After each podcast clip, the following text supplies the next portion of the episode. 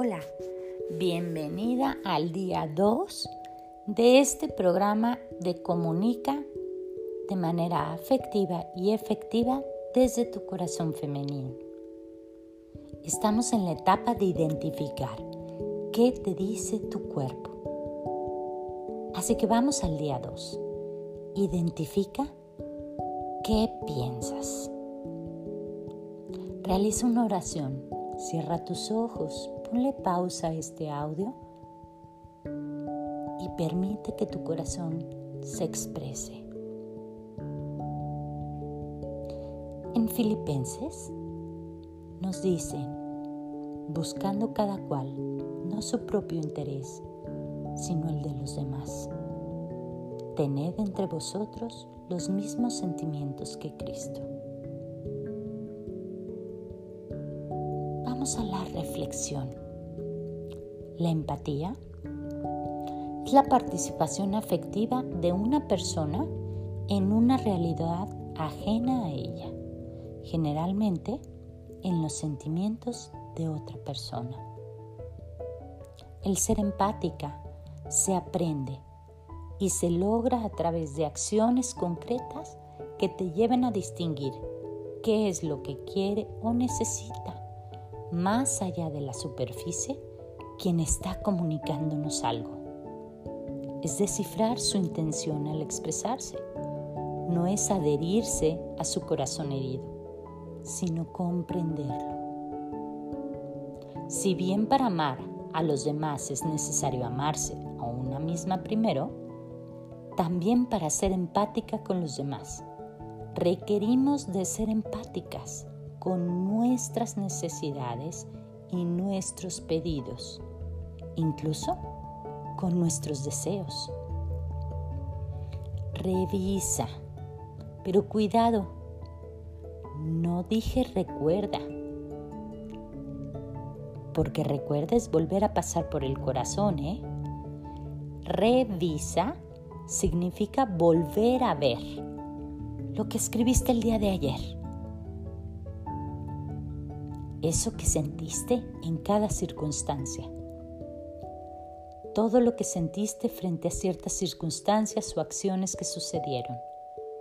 Léelas esta vez con mucha atención, como si las hubieras escrito a alguien a quien tú quieres mucho. ¿Qué te dicen de esa persona?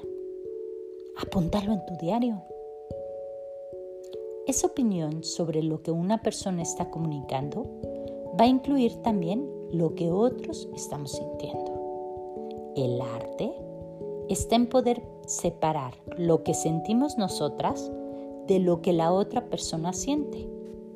Solo así vas a poder mostrar empatía aunque a ti no te esté generando un sentimiento agradable. Como cuando un hijo te dice que no te quiere, que no quiere que dirija su vida, que no le hables, como cuando un hijo te dice que no te quiere, que no te quiere que dirija su vida, que no le hables. Escucharlo puede ser para ti doloroso. Sin embargo, para poder ser empática y unirte a su sentir y no al tuyo, tu atención la debes centrar en lo que tu hijo está tratando de decir y que no sabe expresarlo adecuadamente en ese desplante y enojo, tu hijo tiene algo muy grande que le mueve su corazón. Y buscando el bien de los dos, el tuyo y el de tu hijo, es tu turno descifrar si es un pedido de ayuda o el amor en sí mismo. Si daña, no es amor. Igual sucede frente a una discusión con tu pareja o tú misma frente a tu propio corazón. La acción del día. Al reflexionar, haces uso de tu intelecto, de tu mente. Hoy, identifica lo que piensas. Reconecta. Vamos a reconectar. Lee nuevamente la lista de lo que sentiste lo que escribiste ayer. Y a un lado vas a escribir ¿Qué te pide o qué te da ese sentimiento? Porque es una necesidad o es el amor en sí mismo.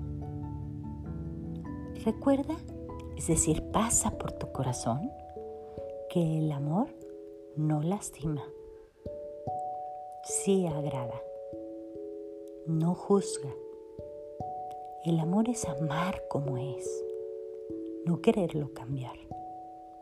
Intenta ver más allá de lo que te están diciendo tu amiga, esa que está molesta con su esposo, tu hija que llora y llora porque el niño que no le gusta o que sí le gusta no le hace caso. O tu hijo que está furioso con un amigo porque lo acusó. Esos sentimientos ponles nombre e identifica si es un pedido de ayuda o te está amando. Con esto terminamos la primera clave, que son emociones y pensamientos. Hoy identifica lo que piensas. Elige mirar la belleza y no la torpeza, y tu intención se modificará. Que tengas momentos maravillosos en tu día.